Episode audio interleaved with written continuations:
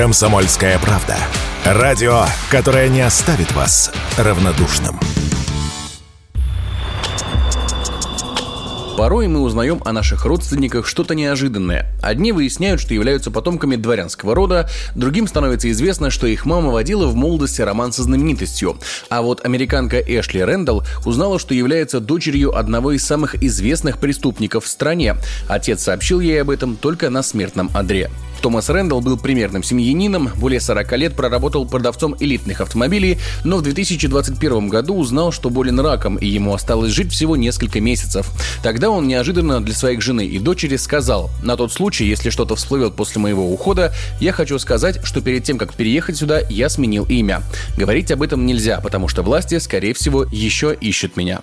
Как оказалось, мужчина являлся Теодором Джоном Коннордом, который в 1969 году ограбил банк на 215 тысяч долларов, что в пересчете на нынешние деньги чуть меньше 2 миллионов. Тед был неприметным молодым человеком и никогда не отличался ничем, кроме завидного ума. Его IQ был на уровне 135 баллов, что считается отметкой выше среднего. Именно за свою безупречную биографию его так легко и допустили до самой ответственной работы – упаковывать пачки банкнот для отправления в другие отделения рассказал YouTube-канал Вики Кошки. На новой работе он также особенно не отсвечивал и спокойно выполнял свои обязанности. Хотя было в его поведении нечто такое, на что сегодня служба безопасности банка, наверное, обратила бы внимание. Конрад ежедневно ныл о том, как же скучно ему находиться, как он выражался, в этой цитадели убожества, и что в один прекрасный день он возьмет да и ограбит ее. Кроме того, он постоянно пересказывал коллегам сюжет своего любимого фильма «Афера Томаса Крауна» и даже начал подражать главному герою этого криminального триллера. И как вы думаете, о чем повествует кинокартина? Правильно, о гениальном плане ограбления банка. И вот в пятницу, 11 июля 1969 года, Тед совершил идеальное преступление. Вечером он сложил деньги в бумажный пакет и просто вышел из банка. Помимо денег у него была только бутылка виски и пачка сигарет. Проверка выявила пропажу только в понедельник. По всей видимости, Конрад знал, что это произойдет только через несколько дней, потому что к тому моменту его уже не было в штате. Поиски по горячим следам оказались безрезультатные, потому что в те времена далеко не у всех сотрудников банка брали отпечатки пальцев при оформлении на работу. После он просто сменил имя, оформил на него новые документы и прожил так еще 52 года, рассказал YouTube-канал «Записки Ричарда». В 1970 году он обосновался в Линфилде, пригороде Бостона. Видимо, примерно в то же время он сменил имя на Томаса Рэндалла. Как выяснили следователи за последние недели, человек, известный под этим именем, появился на свет в первую неделю января 1970 года – Именно тогда Конрад вошел в офис управления социального обеспечения в Бостоне, попросил идентификационный номер и стал на два года старше. По словам следователя, с новым удостоверением личности он смог открыть банковский счет, получить кредит и начать новую жизнь. Родные и знакомые переродившегося мужчины характеризовали его как скромного и законопослушного гражданина. Украденные деньги он тратил так, что даже семья грабителя думала, что это часть его зарплаты. Поэтому вплоть до последних месяцев его жизни никто не знал, кем на самом деле является любящий муж и отец, менеджер автосалона Томас Рэндалл. Не помогла даже передача расследования по наследству. Сначала делом занимался федеральный маршал Джон Эллиот, а затем за поимку преступника принялся его сын Питер. Раскрыл личность мужчины неизвестный человек, который обратил внимание правоохранителей на некролог Рэндала Конрада. В нем были указаны настоящее место учебы мужчины, имена его родителей и даже дата рождения – 10 июля. Поговорив с правоохранительными органами, семья покойного призналась, что незадолго до его смерти узнала о делах отца семейства. Служба маршалов США заявила, что семья Конрада не понесет ответственности за то, что не сообщила о его признании полиции. В декабре 2023 года дочь знаменитого грабителя Эшли запустила многосерийный подкаст подкаст «Мой беглый папа», в котором собирается рассказать об отце, который 52 года вел двойную жизнь. Егор Волгин, радио «Комсомольская правда».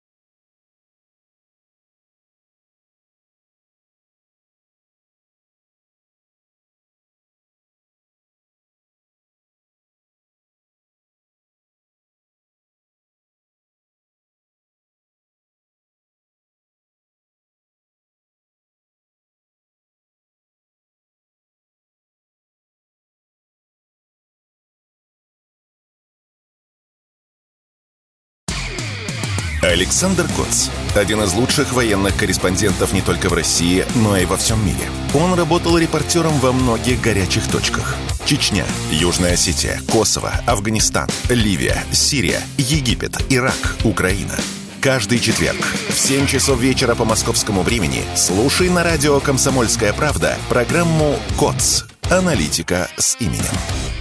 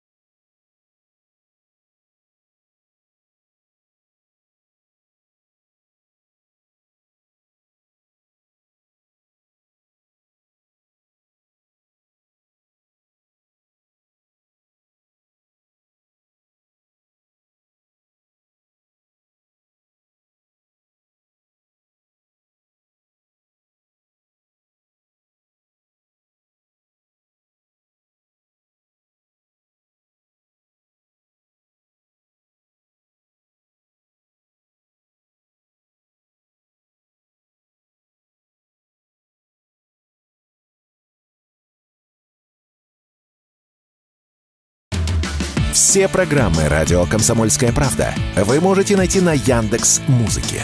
Ищите раздел вашей любимой передачи и подписывайтесь, чтобы не пропустить новый выпуск. Радио КП на Яндекс Музыке. Это удобно, просто и всегда интересно.